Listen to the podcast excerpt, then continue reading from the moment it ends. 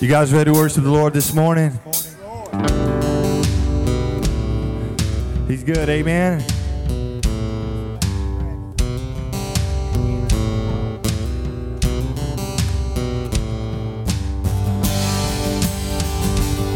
Come on, let's put our hands together as we bless the Lord and give him glory. He's worthy. Blessing, honor, strength, and power. Yours alone now and forever. Love this world could never stop. There is no one like our God, reaching down to touch the broken. Mercy breaking through this moment. Faithful is the one who saves. Worthy your name. Oh God, the glory is yours. The kingdom is come and the battle is over. Jesus, in your name we rise. And the glory is yours. The glory is yours. All belongs to you, God.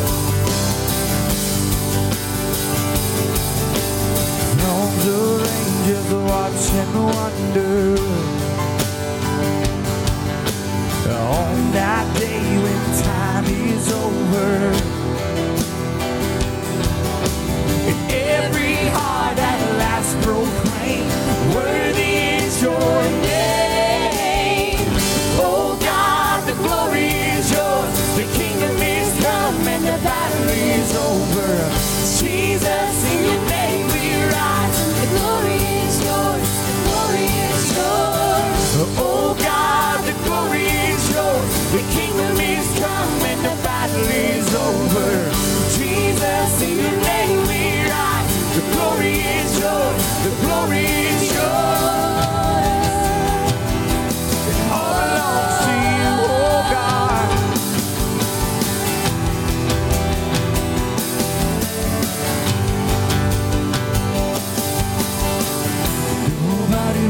beside you.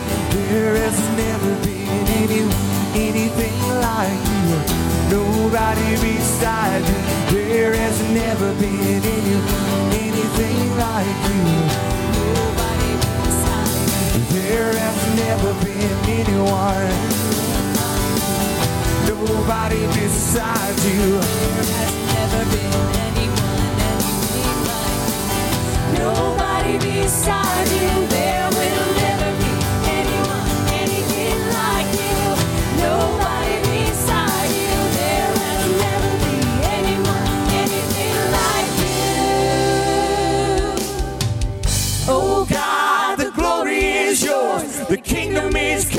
and the battle is over. Jesus, in your name we rise. The glory is yours. The glory is yours. Oh God, the glory is yours. The kingdom is come and the battle is over. Jesus, in your name we rise. The glory is yours. The glory is yours. Oh God, the glory is yours. The kingdom is come and the battle is over. We rise. The glory is yours. The glory is yours.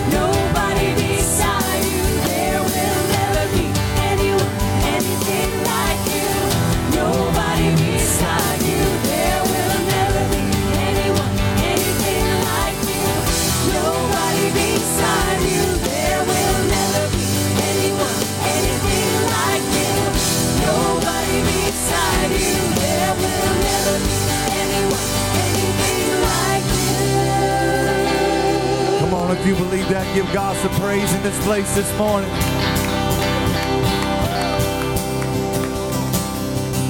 Yeah.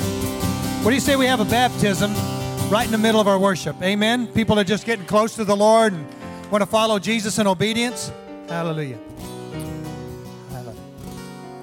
Let's take a step down and tell us your name and why you're getting baptized today. My name is Lorraine and Martin, and I'm, All right, take your time. I just want to get closer to God. Amen. Well, we're proud of you. Come on down. Amen. Kind of stretch your hand out and just in agreement. Father, we thank you for somebody just willing to follow you in obedience, Lord. And we pray if she goes under the water, the past is gone, she comes up brand new. We baptize her in the name of the Father, the Son, and the Holy Spirit. In Jesus' name, be filled with the Spirit. Amen. Hallelujah. Now you ready to worship? Amen. Change lives. Amen. Come on, let's put our hands together. Serve a glorious God. Oh God. Oh Lord, you are glorious.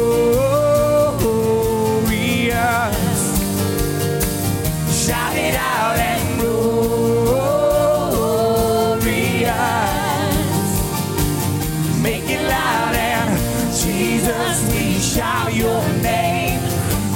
Jesus, we make your praise glorious.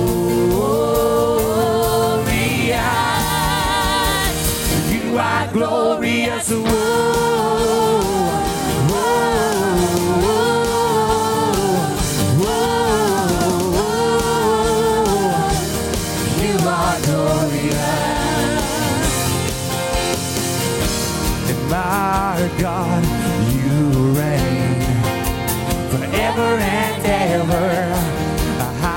How your name.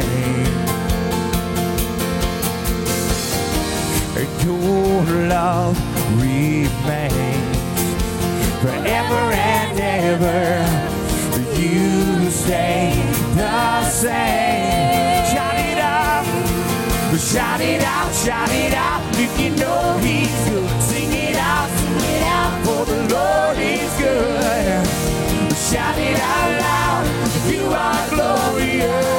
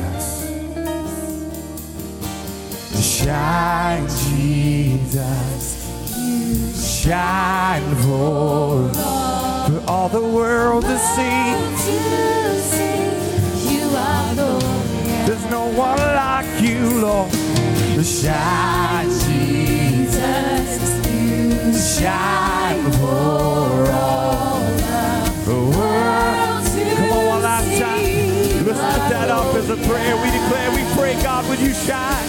Shine, Jesus, you shine.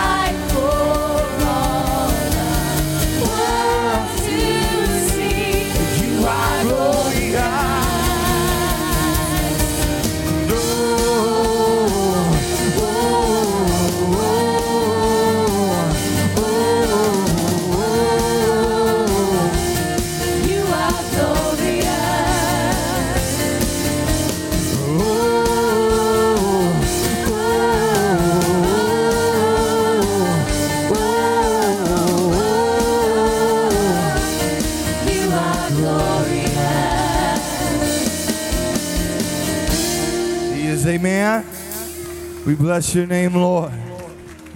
You're worthy, Jesus. You're worthy, Lord. Lord, we worship you, Jesus. Great are you, Lord. Great are you, Lord.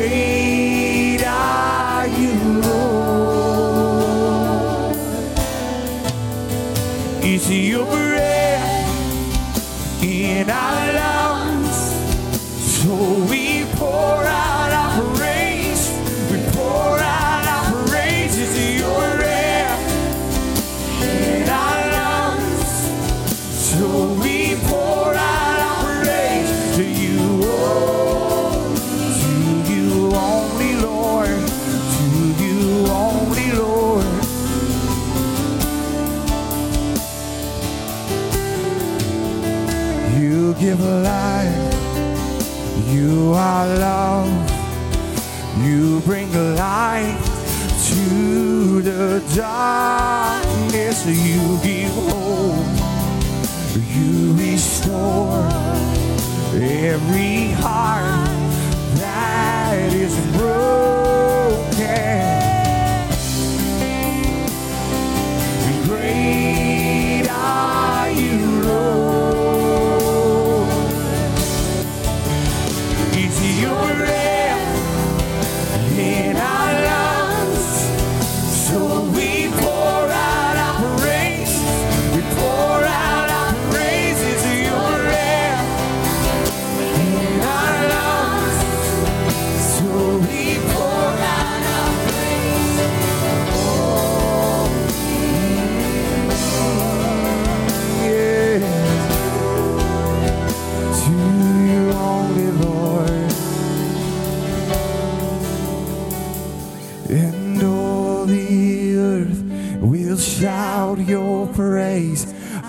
hearts will cry, these bones will sing. Great.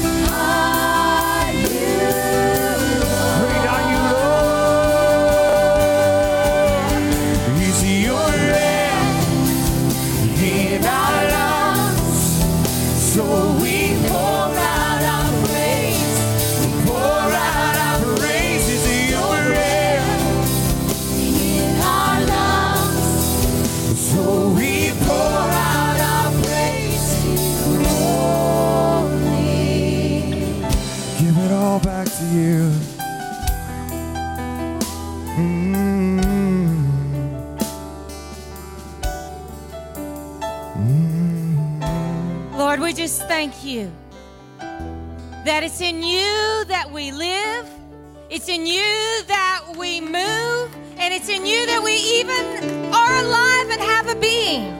That God, without you, we are nothing. That God, we are not strong enough, we are not smart enough, we are not gifted enough to do anything without you. And Lord, I just want to say thank you. We don't have to do anything without you. That your presence is here with us. Your presence is here. And that in your strength, we can do all things. With your might, we can do anything. And Lord, we just want to say we love you. We thank you, God, that you're here with us and that you are a great God. We love you. We love you. We're going to take this time in the middle of our worship to pray for anyone that has a prayer request, that has a special need. We're going to be calling our, our ministry team down around the front. But when I was praying about what something specific that God was wanting to minister to people today, He gave me the word out of Joshua 1. We've been reading Joshua the last couple of days in our Bible reading guide. And in Joshua 1, three times God told Joshua, be strong and courageous. Three times. The second time he said, be strong and very courageous. Now, for God to say that three times in just nine verses, do you think maybe Joshua was a little bit afraid?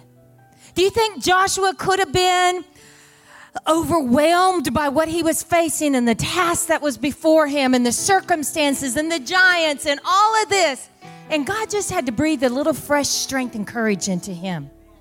And this is what the word of the Lord is to you today. Whatever you are facing, whatever mountain seems in front of you, whatever impossible task or circumstances, God is saying today, be strong and courageous. Listen what else he says. Amen. Amen. He says, I will not fail you or abandon you. He says that you will be successful in everything you do as you follow and obey me. And then he says, Do not be afraid or discouraged, for the Lord your God is with you wherever you go. So I want to encourage you today. You're not in this alone. God is right there with you and He will walk through this with you. So we want to pray with anyone that has a special need, whatever it may be. It may be sickness, it may be a family issue, a business issue, but especially for those of you that are facing some difficult, impossible tasks. You're overwhelmed. We want to pray for fresh courage and strength to you. So I call you forward as we continue to worship. Come and receive prayer and receive that courage and strength.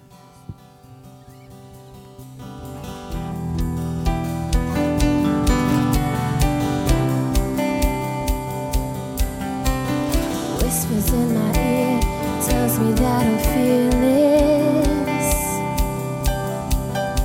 He shares a melody, tells me to repeat it.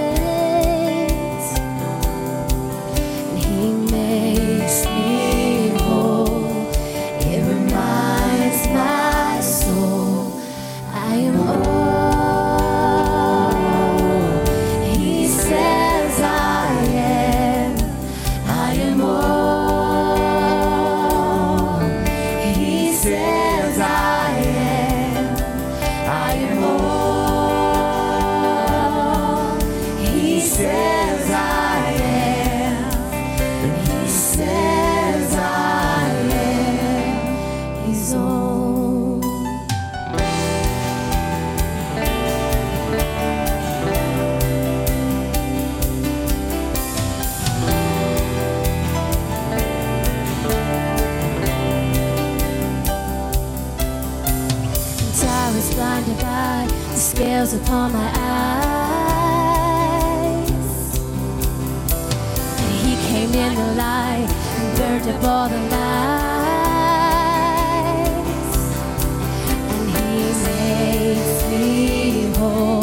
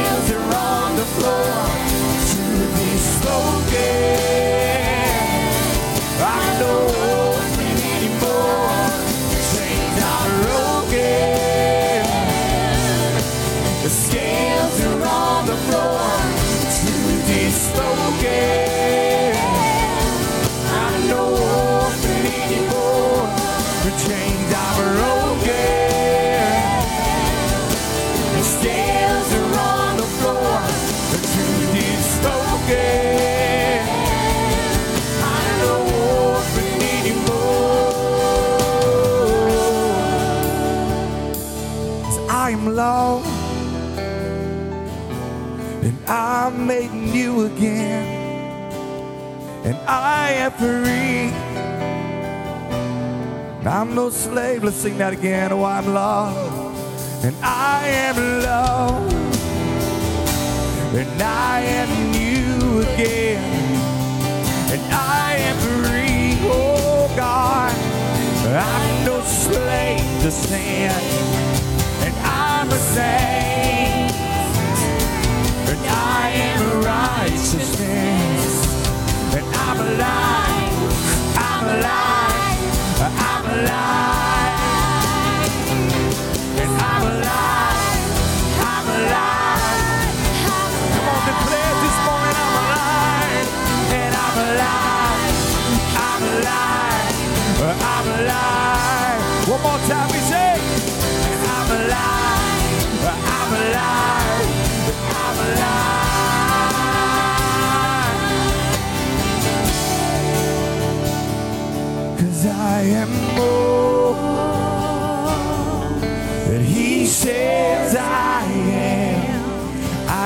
More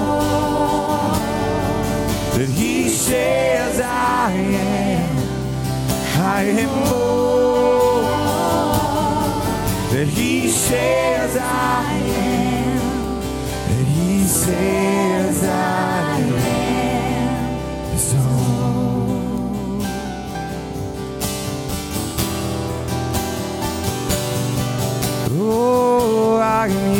Yours, oh God, I am yours.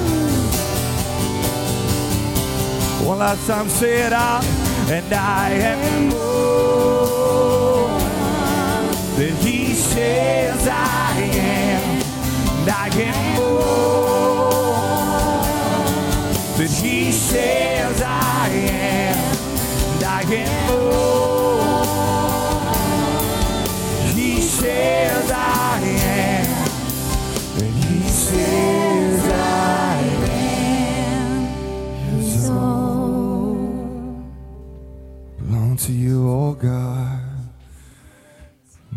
somebody give him some praise in this place this morning.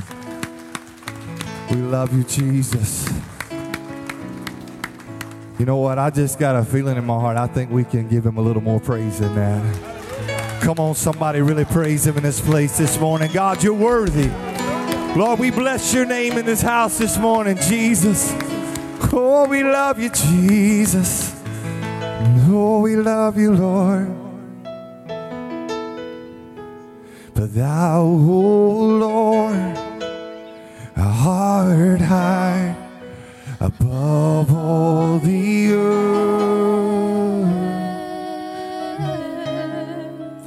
and thou art exalted far above. Oh God, for thou, O Lord, art high above all the earth.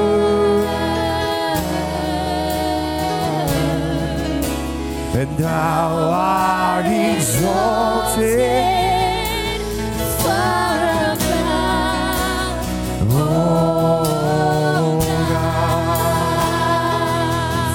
Exalt you, Lord,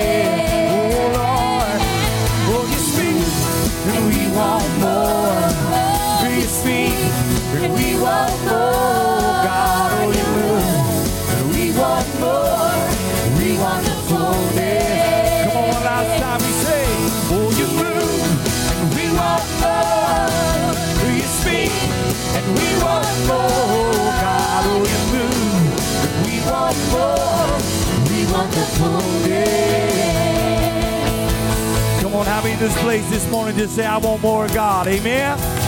Come on, give him a hand clap of praise like you mean it this morning. We bless you, Jesus. Hey, why don't you turn around to two or three people you never met tell them how happy you are to see them in God's house this morning. Oh, you speak, and we want more, oh God, oh, you move, and we want more, we want the fullness.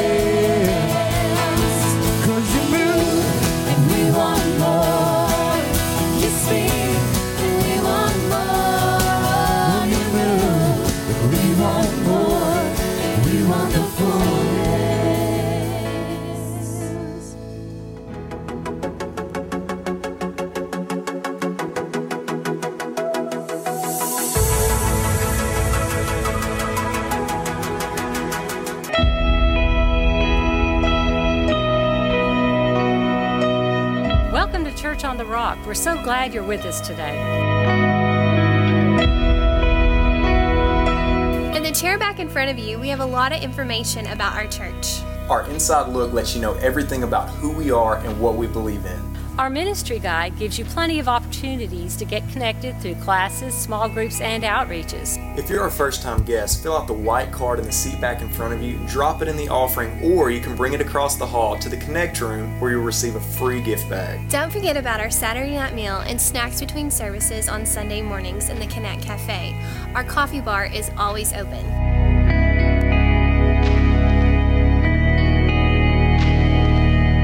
We are so glad that you're here, and we hope that you know that there's always a place for you at Church on the Rock.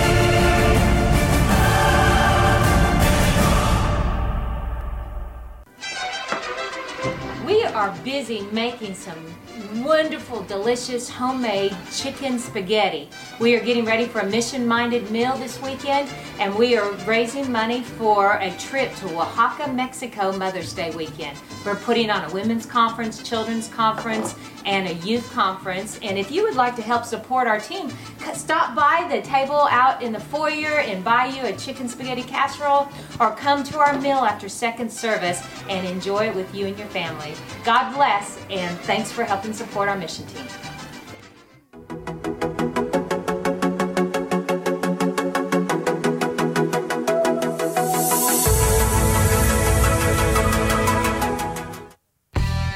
Men's Breakfast, April 25th, 8:30 a.m.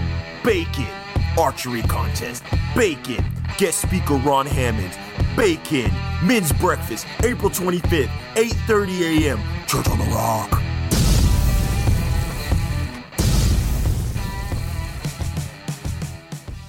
Well, amen. Look at your neighbor and go, bacon, bacon, bacon, bacon.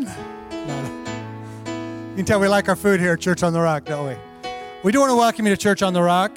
And if this is your first time here, a lot of great information in the back of that chair. But also stop by the Connect Room just on the other side of these walls when you leave. We got a gift bag for you, tell you a little more about the church. If you have any questions or anything, uh, as you saw today, after service, stop by the Connect Cafe and have a meal and all that. It's a donation. All that'll go to missions and help send somebody a team to Mexico, like they're doing children, youth, women's conference. So it's a big thing.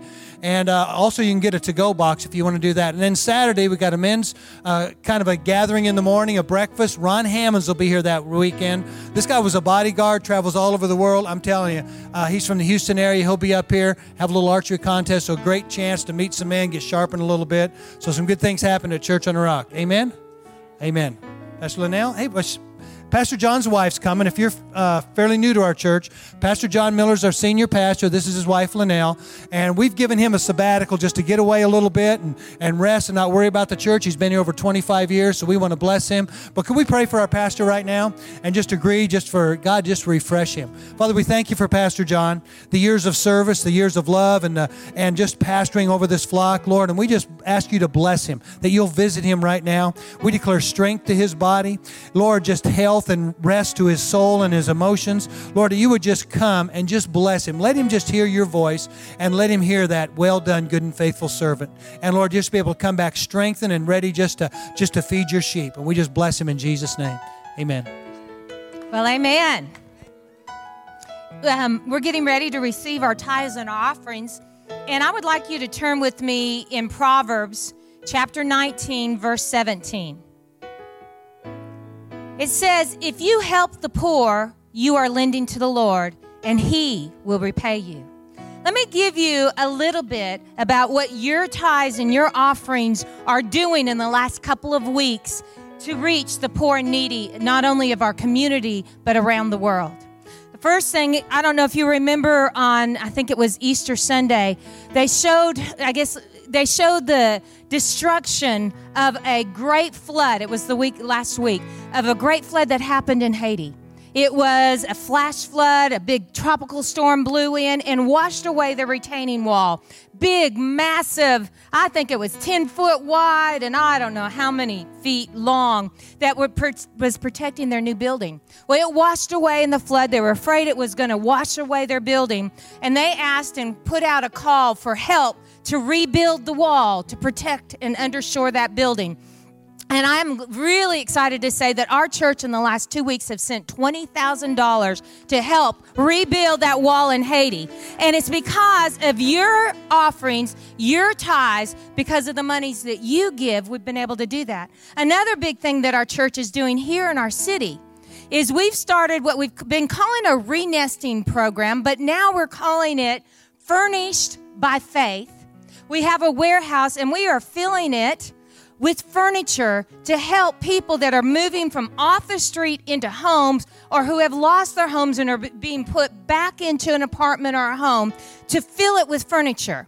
And so we have this Furnished by Faith ministry that's starting. And I'm excited to say that a warehouse has been donated and we're getting ready to start and officially launch this. And May 9th, we are looking for a work day. We're going to have it in the bulletin next week, but we would love for men and women to come out, help get some shelves built, and get it all organized so that we can start ministering to the poor and needy of our city.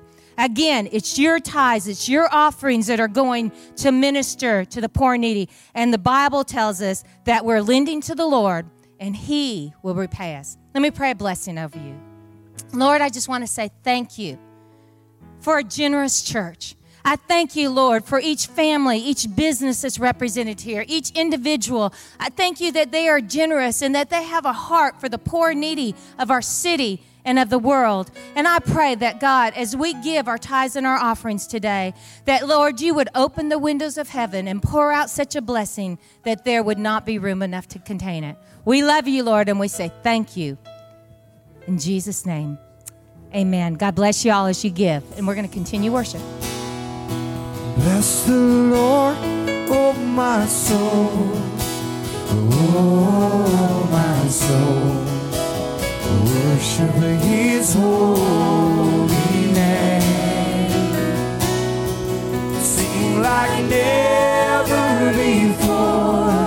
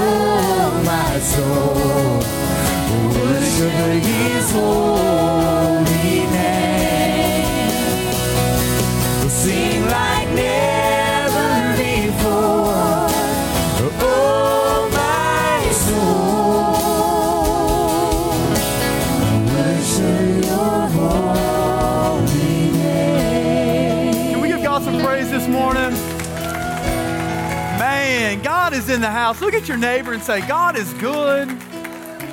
Look at your neighbor and say, You're looking good this morning. Amen. Can we give it up one more time to the worship team leading us into the presence of God?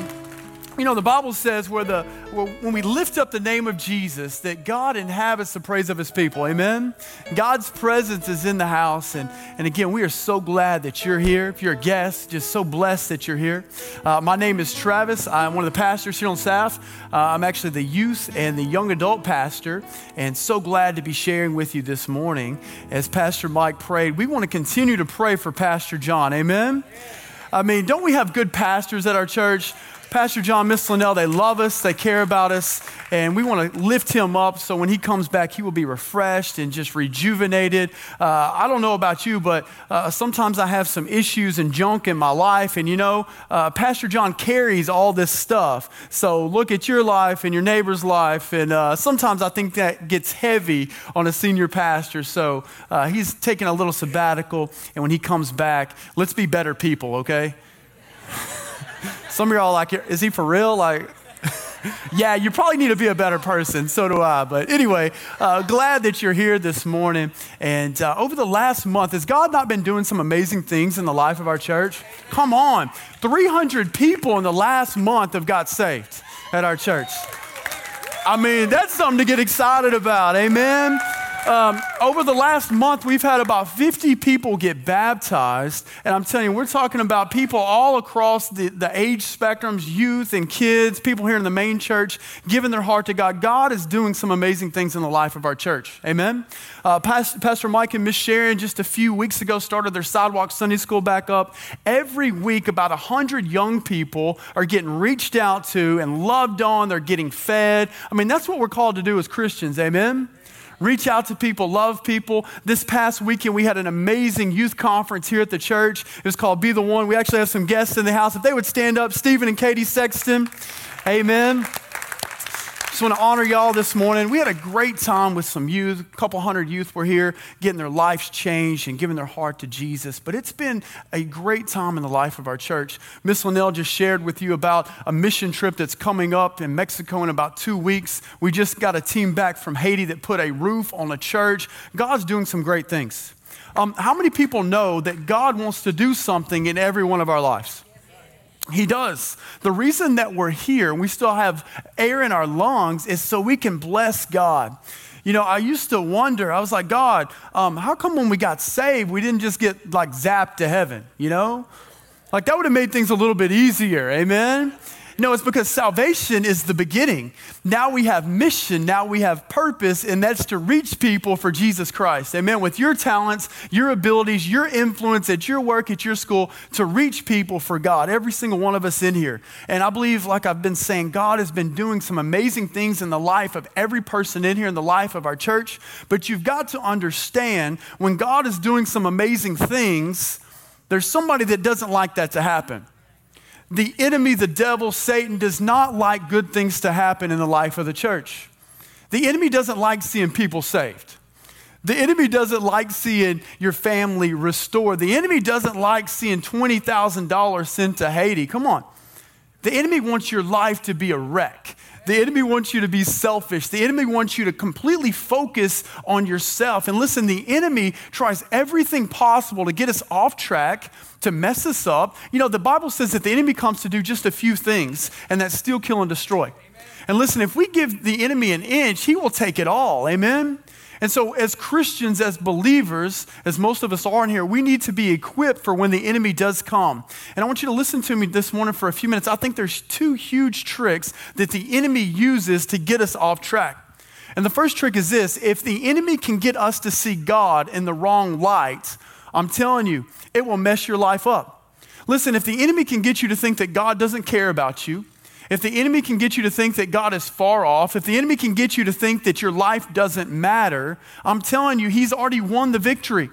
We have to have the right concept and the right picture of God. I believe there's Christians all over this country and non believers are like the reason that they're not walking in the fullness that God has for them is they see God as some big bad man that's angry upstairs that just wants to wreck our life. Friend, God wants to give us a new life. Amen? So the, the, that's the first thing. The second thing that the enemy wants to do is the enemy wants to get us to see ourselves in the wrong light. Listen, a lot of us in here, we have a bad self image. We have a, a wrong way of looking at ourselves. We look at ourselves oppositely from how God looks at ourselves. If God uh, has one way of looking at ourselves and we have a different, that's skewed and it's going to cause us to miss out on the purposes that God has for our life. Listen, we have to see God correctly and we have to see ourselves correctly. Amen? And so that's kind of what we're going to talk about for a few minutes this morning. If you have your Bibles, I want you to turn with me to 2 Samuel chapter 4. We're going to look at something really cool. But the whole message is centered around let me see God correctly, let me see myself correctly. And if we'll do these two things, I'm telling you, we are setting ourselves up for a life of fulfillment, a life of joy, and a life of purpose. Amen? Can we pray for a second? Lord, we love you. We thank you that you're a good God. We thank you that you're a God that loves us. You're a God that cares about us. Lord, I pray this morning that you would show us by your word how we can see you in the correct light. Lord, we would see you the way the word shows us you. We would know your character. And God, also, we would see ourselves correctly. So, God, we lift you up. We thank you that your word is not going to return void this morning. We bless you in Jesus' name. And everybody said, Amen. You know, I, I, I, get to speak every every few months, and uh, you know, if you can give me some feedback, that'll help this morning. Okay? Um, I mean, I'll go really fast. I mean, if I can get a preach it white boy one or two, like we'll go really fast. You know. Some of y'all, like I shouldn't have said that. You're going to take that to the wrong level. I, hey, how many people in here, for real, you've ever been misled? A few of y'all. Some of y'all are so misled you don't even know you've been misled. Okay? You've ever been misled? Maybe a friend's telling you a story and like you're believing it, then to find out like a few weeks, months later, man, they were lying to you, you know? How many people you've ever went to buy a car and you're calling about this car and they're like, this car is amazing. This car is the best. You go look at it, it's like four ball tires, like the engine's like just been put back together, and you're like, why are you misleading me? Um, I can remember several years ago, uh, I was a freshman in college and, and I was playing some sports and I had some, some teammates and, and we had a pretty good relationship. This particular teammate uh, of, of mine, we, uh, we were friends and, and we were pretty close. We weren't super close. We weren't best friends, but we knew each other. We had a locker beside each other, okay? One day my friend comes to me after, uh, after practice and he says, Hey, in about a month, my mom is having a birthday party. I don't have a vehicle. Um, can you drive me to this birthday party? Okay? And uh, I know why he asked me because, like, I'm a great person, right? I'm a super guy. So he asked me this. I'm like, sure, man, I'll, I'll, I'll drive you to your mom's house. Just remind me, let me know, and, and we'll do this. Well, a month kind of passes. I don't hear anything from him about this. And after practice one day, he, he kind of is like, hey, man, uh, are you good to leave in about 10, 15 minutes? And I'm like, bro, you forgot to tell me. I haven't thought about this in a while. I, have got homework. I've got a test tomorrow. I got a paper. I can't do it. I, his face just kind of got sad, you know? And, and, and, it turns out I'm not a great person. I'm a terrible person. And he's like all sad about it. It's his mom's birthday party. And um, he said, well, um, do you mind if I drive your truck? Okay? This story's about to get really sad really fast. Okay?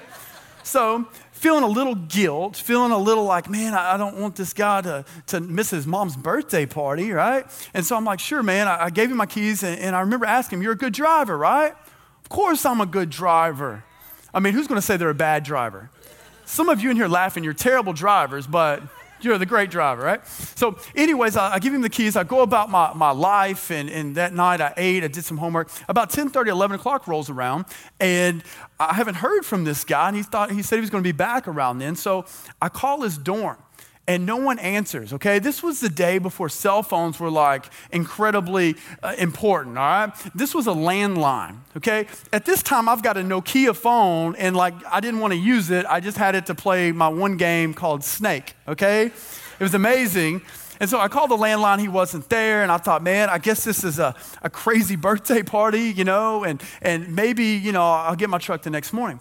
I wake up the next morning, I have morning workouts. I go out to the parking lot, my truck's not there, okay?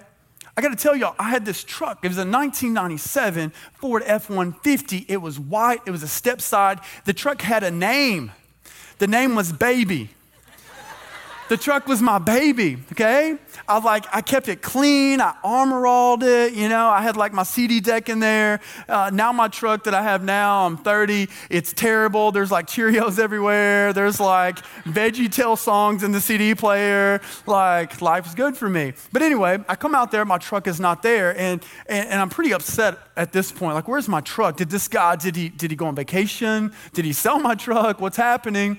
Um, so finally, after lunch, this guy finally comes to my room, okay? And he comes to my room and he gives me the keys to my truck. I'm telling y'all, this story's about to get bad. He gives me the keys to my truck, and I, I was kind of giving him a hard time, like, man, I needed my truck today. And he's like, uh, uh, I got to tell you something. I'm like, oh gosh. And he's like, I wrecked your truck. And at first I thought he was playing, and then I could tell he wasn't playing. And then he said, I totaled your truck. And the reason I wasn't here last night is because we were out all night long trying to get your truck from wrapped around a tree, okay? And I can remember at first obviously being like really down and then really mad. I felt all these emotions, okay? And the dude totaled my truck, all right? Let me tell you, one of the hardest things I've ever had to do in my life was make a phone call to my dad to tell him my truck was totaled. And yes, dad, I'm okay because I wasn't driving the truck. Okay? Teenagers, don't let anybody ever drive your car. All right? Man, some of you parents, y'all owe me some money. But here's the here's the kicker. Here's the kicker. This guy didn't have a driver's license. I gave a guy that didn't have a driver's license my truck.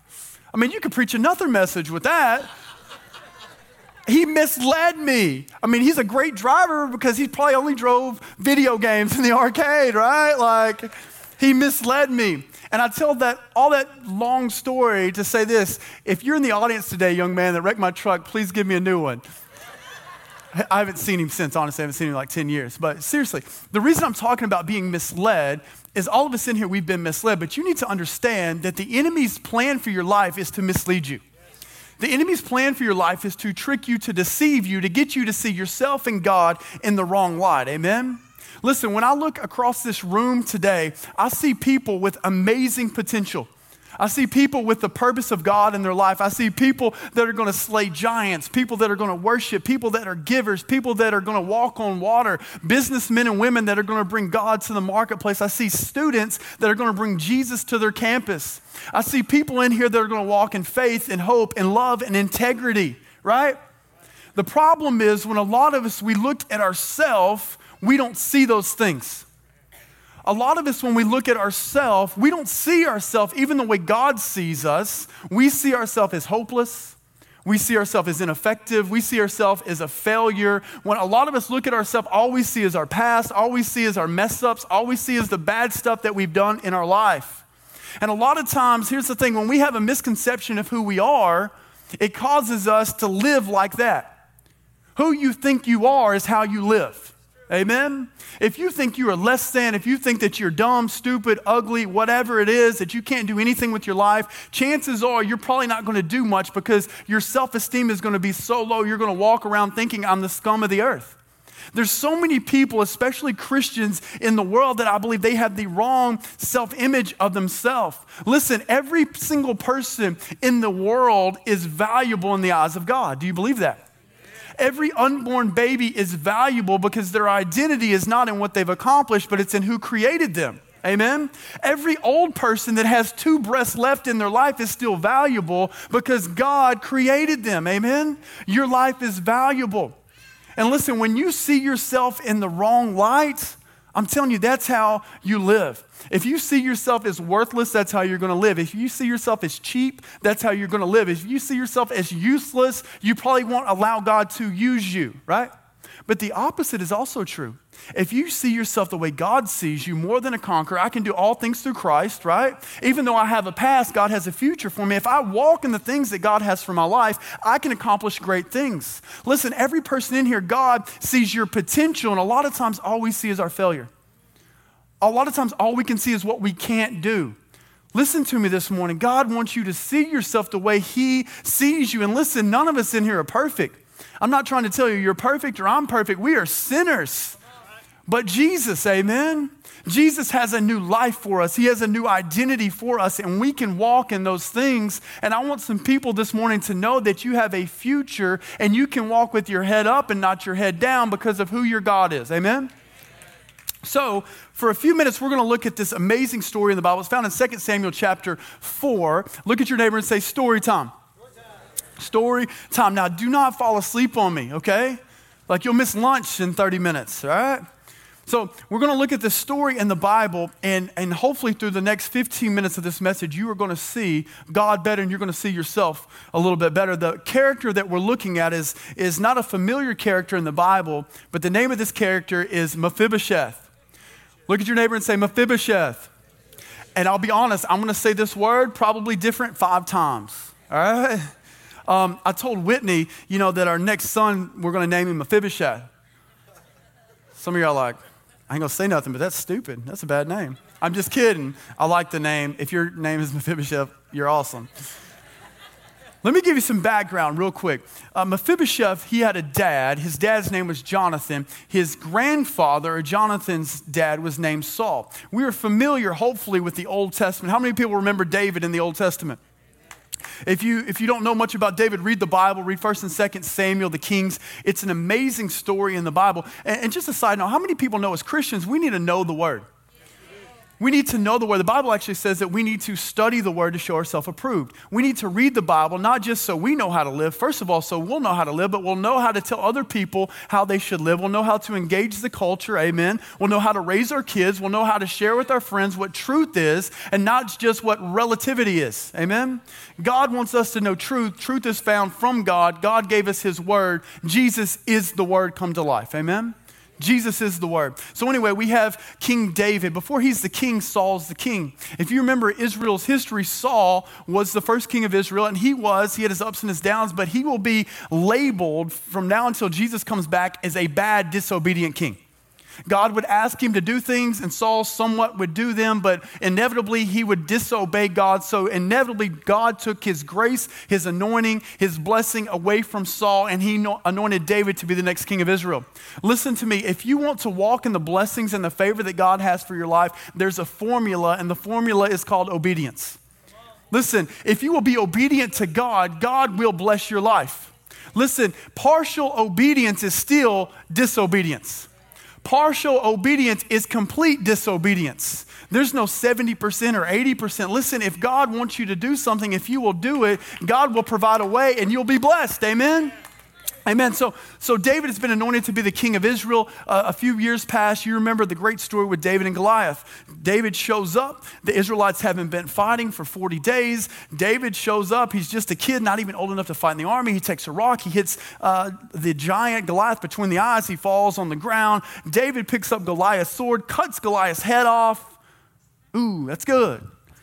Some of y'all are like, that's so violent. Yeah. It's good though, right? So, anyways, David goes from this unknown young man, he's a shepherd boy, no one knows his name, to overnight he kills a giant and he is famous okay? He's like a YouTube sensation. Everybody in Israel knows who he is. In fact, because he kills this giant, he gets to marry King Saul's daughter, and for a time, he gets to live in the palace. And listen, things are good for him for a while. He meets one of Saul's sons named Jonathan. They become best friends. The Bible says that they made a covenant with one another. And so David is living this great life, except Saul, who's the king, becomes jealous, becomes angry, hatred comes in his heart, and he wants to kill David. Okay? Um, how many people know that's a weird, awkward situation? You invite David over for a slumber party, and Saul wants to kill him. Okay? Like, that's kind of awkward. All right? So David, uh, inevitably, he gets chased by Saul. If you read through the Old Testament, you will see Saul, even though David killed a giant for him, led his army, played the harp for him, he becomes so jealous and so raging and angry that he tries to kill David. Uh, actually, for four years, he is David's living in caves because Saul is trying to kill him. So if you kind of fast forward after David marries one of Saul's daughters for about 10 or 15 years, what you have going on in Israel is constant war. The Israelites are fighting the Philistines, they're fighting the Amalekites, and when they're not fighting the neighboring tribes, they're fighting amongst themselves, right?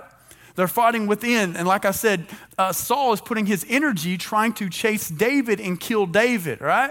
So for 10, 15 years, this is happening. And then we kind of jump right before I'm about to read this story. This is what happens right before the text that we're about to read. The fighting is going on. The Israelites are fighting the Philistines, and King Saul dies.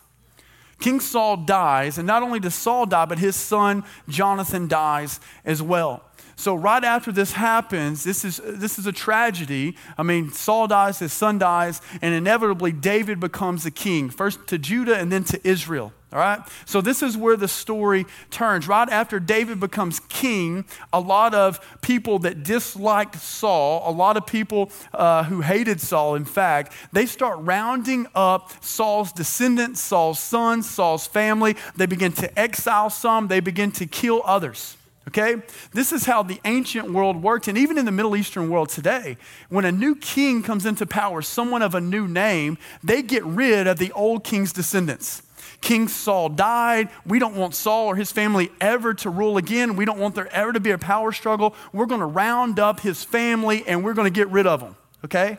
So this is what has been happening. Um, a lot of you, uh, I know, remember uh, Saddam Hussein, the dictator of Iraq. Years ago, when he became into power, he executed dozens and dozens of his predecessors' family. It's just kind of how things happened back then and even happen today. Okay, and it's important to note that David isn't ordering these things to happen, but this is just happening. So 2 Samuel chapter 4, verse 1. I'm reading from the ESV. It says, Jonathan, the son of Saul, had a son who was crippled in his feet. He was five years old when the news about Saul and Jonathan came from Jezreel, and his nurse took him up and fled. And as she fled in her haste, he fell and became lame.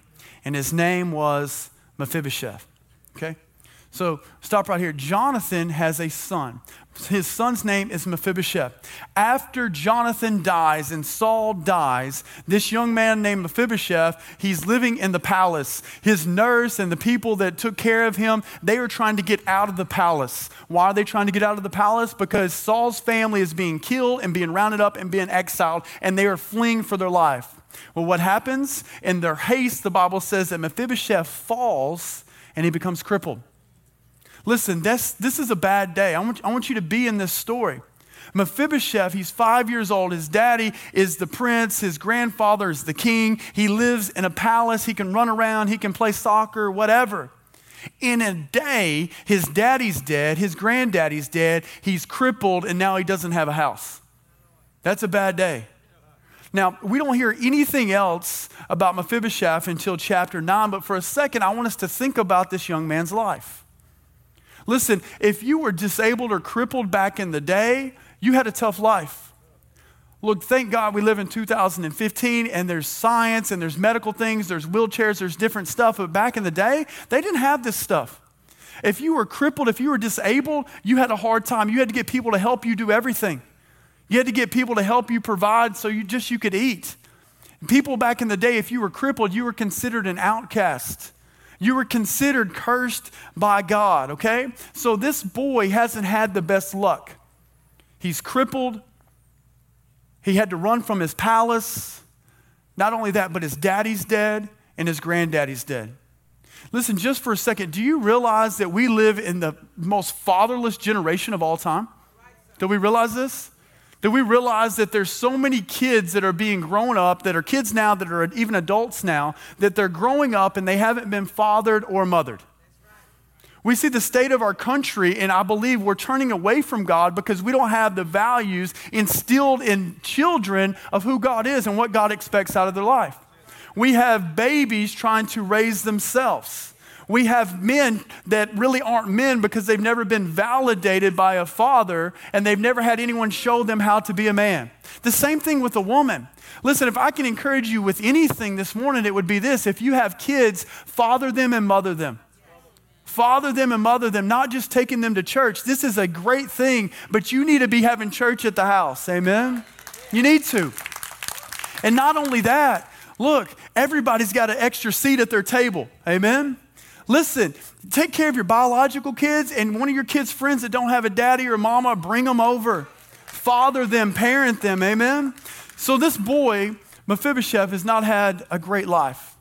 We would say that he hasn't had the best draw. Mephibosheth is living a life less than. He's living a life unnoticed. He's living a life where he thinks no one cares, not to mention he's crippled, not to mention he doesn't have a father or a grandfather.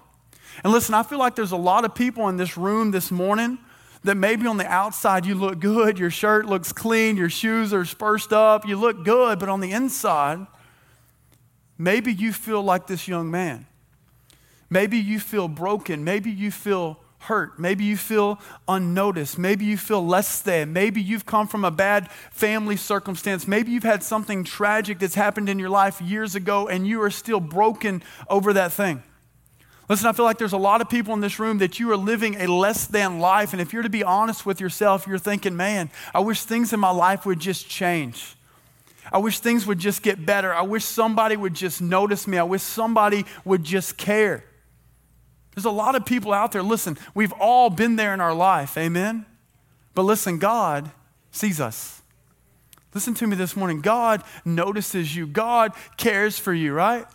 A lot of times we can feel like we're so far away from God, but man, God is right here. Listen, the Bible never says that our life will be perfect, but the Bible says that Jesus will be with us. Listen, Jesus said that there will be tribulations in your life, but take cheer. I've overcome, right? The Bible says one day we're going to meet Jesus in the air and things will be perfect, but right now on earth, friend, things aren't perfect. There's a thing called sin, and we're born into it. And it causes us to do things, think things, say things that are completely opposite of what God says. But listen, one day things are going to be completely restored. One day things are going to be perfect. One day there's going to be no sin. But right now, the best we have is leaning on the Holy Spirit and Jesus to get us through t- hard times in our life. Some of us in here, we've been so downtrodden. What we need is to know that there's a God that cares. There's a king that cares. There's a king that sees you. 2 Samuel chapter 9. Let's, this is years later. Let's find out about Mephibosheth. It says, And David said, Is there still anyone left of the house of Saul that I may show him kindness for Jonathan's sake? Now there was a servant of the house of Saul whose name was Ziba, and they called him to David. And the king said to him, Are you Ziba? And he said, I'm your servant. Verse 3. And the king said, Is there not still someone of the house of Saul that I may show the kindness of God to him? And Ziba said to the king, There is still a son of Jonathan. He is crippled in his feet. The king said to him, Where is he? And Ziba said to the king, He is in the house of Machir, the son of Amiel at Lo Debar. Then King David sent and brought him from the house of Machir. Listen, David hadn't forgot about Jonathan's son. Are you listening to me? Some of you in here this morning, you think God may have forgotten about me. I'm in church, but I still feel that God's a long way away. Listen to me. God sees you. God hasn't forgotten about you. God knows the circumstance that you're in. He knows your past, but He hasn't left you and He hasn't forsaken you. God loves you. Then in verse 6 it says this Mephibosheth, the son of Jonathan, the son of Saul, came to David, fell on his face, he paid homage. And David said, Mephibosheth. And he answered, Behold, I am your servant. Listen, I doubt Mephibosheth really knows what's about to happen if you can put yourself in the story. Mephibosheth, his whole life, he's lived in fear of this man named King David. King David was a predecessor to his father, and all he knows is he's five years old and he gets taken away, and a lot of his relatives are killed, a lot of his relatives are exiled. He's been running his whole life from this guy named David. Now, David is sending for him. David wants him to come. Listen, I wonder this morning if there's some people that are in this crowd that even though you're sitting here in church, you're running from God. Listen, you can be in church and still be running from God. You can be in church and still be living disobedient. You can be in church and still not say yes to the full calling that God has on your life.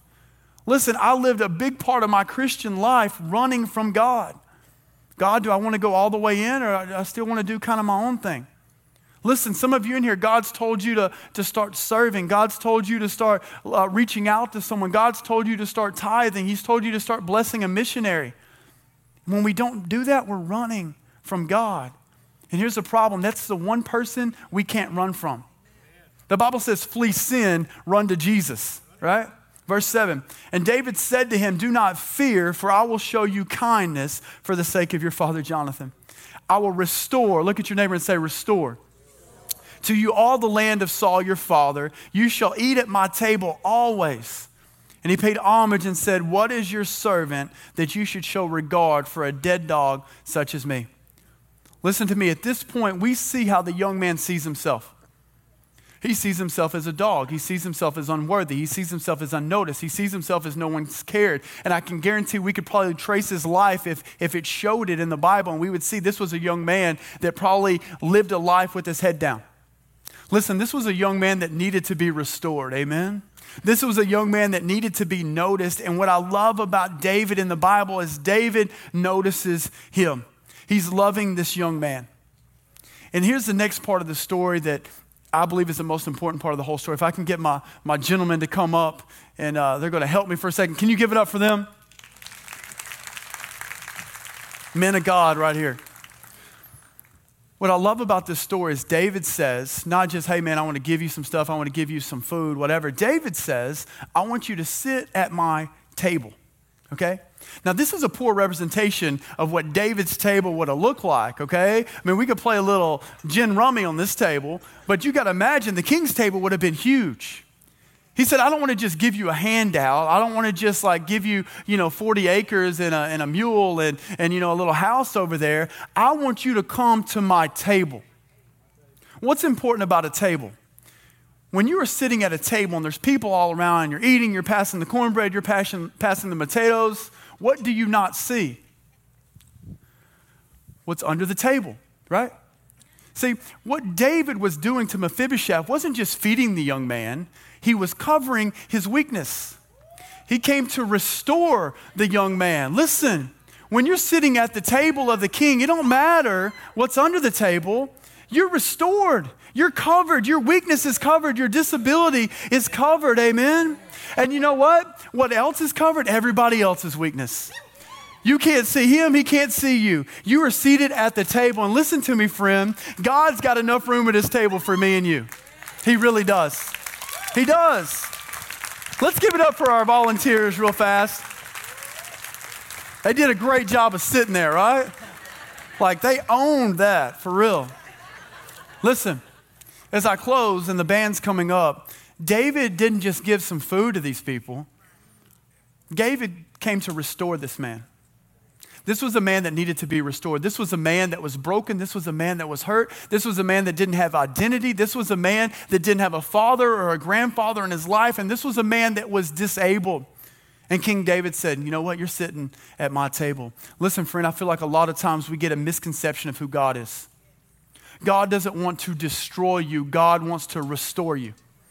God doesn't want to cuss you out or make you have a terrible life. God is the one that gives life. God is the one that gives abundant life. Amen. Let's finish this up. Verse 11. I love this. So Mephibosheth ate at David's table like one of the king's sons.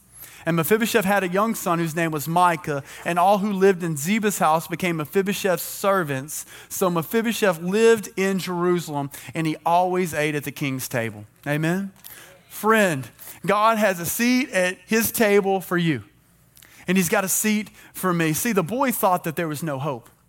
The boy thought his life was useless. I'm going to live and die and no one's going to care. I'm going to live in fear at this guy named David. You know, I hope he never finds out who I am. But wasn't there a twist to the story? Listen, this young man was misled.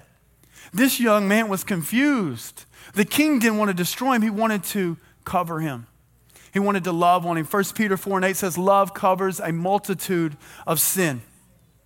Listen, there's some people in here you see God the wrong way.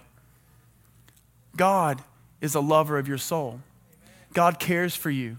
The Bible says that He's a father to the fatherless. The Bible says that He has a seat prepared for me at His table. The Bible says that I'm the bride of Christ. Amen. The Bible says that He came to give me a hope and a future. The Bible says that He's slow to wrath, right? The Bible says that He wants to help me and save me. The Bible says that God cares for me. Listen to me this morning as we're all standing on our feet. Every one of us in here we're all Mephibosheth. That's our story. Every one of us, we've been broken, we've been hurt, we've committed sin, we've done bad stuff. Listen, Mephibosheth didn't deserve to sit at the king's table. None of us in here, we don't deserve God. Do you understand this? We don't deserve salvation. On our best day, the Bible says that our righteousness is still like filthy rags to God. It's because Jesus that we can sit at the table. It's because Jesus we can have life. Friend, Jesus didn't come to just make us better and give us some food. He came to make us alive. That's why he came. What's interesting about this story is even though David sent for Mephibosheth, the young man still had to come. And I have two questions for us this morning. Number one, I wonder if you've received Jesus. See, the way we're saved is we receive God. We receive His Son. We repent of our sins. The Bible says if we will repent of our sins and turn to God, He'll save us. Listen, maybe you're in this place this morning and you're running from God. I'm not saying you're a bad person, you're probably a great person. The problem is, great people don't make it to heaven. Jesus lets us go to heaven because of His Son. Listen, if you're in this place and you've never said yes to Christ, He loves you. He died for you. He has a plan to give you hope and a, f- a future. He wants to restore you. Amen. Listen, if you're in this place, you say, I need to make Jesus the Lord of my life. I need to put my trust in Jesus. How do I know if I'm saved? Because you would know. I put my trust in Him. I've asked for forgiveness. If you're in here today and you've never done that and today you want to, just raise your hand. I want to receive Christ. I want to receive Him today. I want to receive Jesus. Amen. Amen. I see one hand. I see two. Amen. Amen. Give it up for these people in the back. Amen. In just a second, we want you to come forward and we want to pray with you. But here's the second question tonight. And I think this is really all of us. Second question is this Do you need to be restored? Listen, all of us, we're in need of restoration. The Bible says that He ate at the king's table all the time. There's times in our life where bad things are going to happen, and we need Jesus to restore us. You know, as I was praying for the message this weekend, I knew there's going to be some people in here that you need your marriage restored. You need your relationship with your kids restored. You need your finances restored. Maybe you have an addiction in your life and you need God to, to heal that thing. You need God to cover that thing. You need freedom in that area. Maybe you're in here and you are sick in your body. Friend, God is still a healer, God is still a redeemer. Amen. So here's what I'm going to do. If you say I'm in this place, and, and I, I know this is a lot of us, I'm going to be the first one to raise my hand, but you say, Travis, I, I need God to touch an area of my life. I need some restoration in that area. If that's you, raise your hand real fast. I see you all over the room. Amen. Here's what I'm going to ask you to do just throw your other hand up and let's receive God's blessing in our life. Can we do that? As our prayer team is coming up, let me pray for you. Lord, we love you. God, you are the great healer, you are the great restorer. And Lord, we thank you that you can cover us. Lord, I pray right now for broken marriages, broken families, that you would fix them. Lord, people that are sick in their body, that you would fix them, that you would heal them. God, people, even with their finances, their finances are broke. God, would you heal those finances?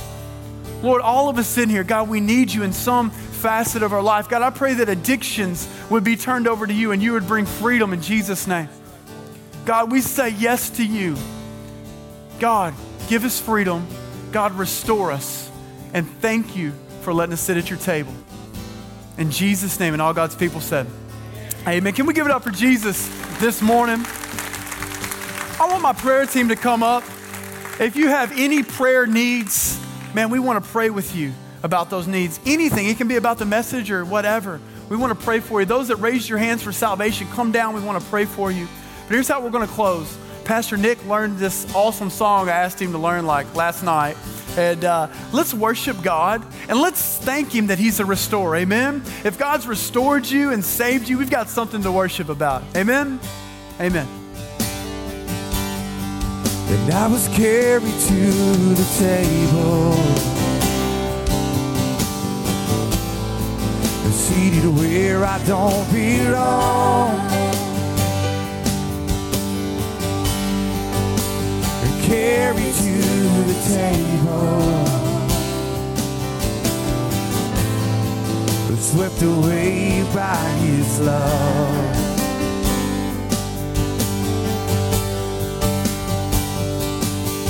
And I don't see my brokenness anymore. When I'm seated at the table of the Lord. Come on, let's sing that again. We say, Lord, that I don't see my brokenness anymore. When I'm seated at the table of the Lord. Last time we played, we say, Lord, I don't see my brokenness anymore. When I'm seated at the table of the Lord, I'm carried to the table. The table of the Lord. Hey, well, our prayer team's going to remain around front and pray for whatever's going on in your life. And I encourage you, hey, don't leave this place without letting somebody pray if you're going through something. If not, hey, we look forward to seeing you next week and God bless you. I was carried to the table. Seated where I don't belong. I was carried to the table. Swept away by his love.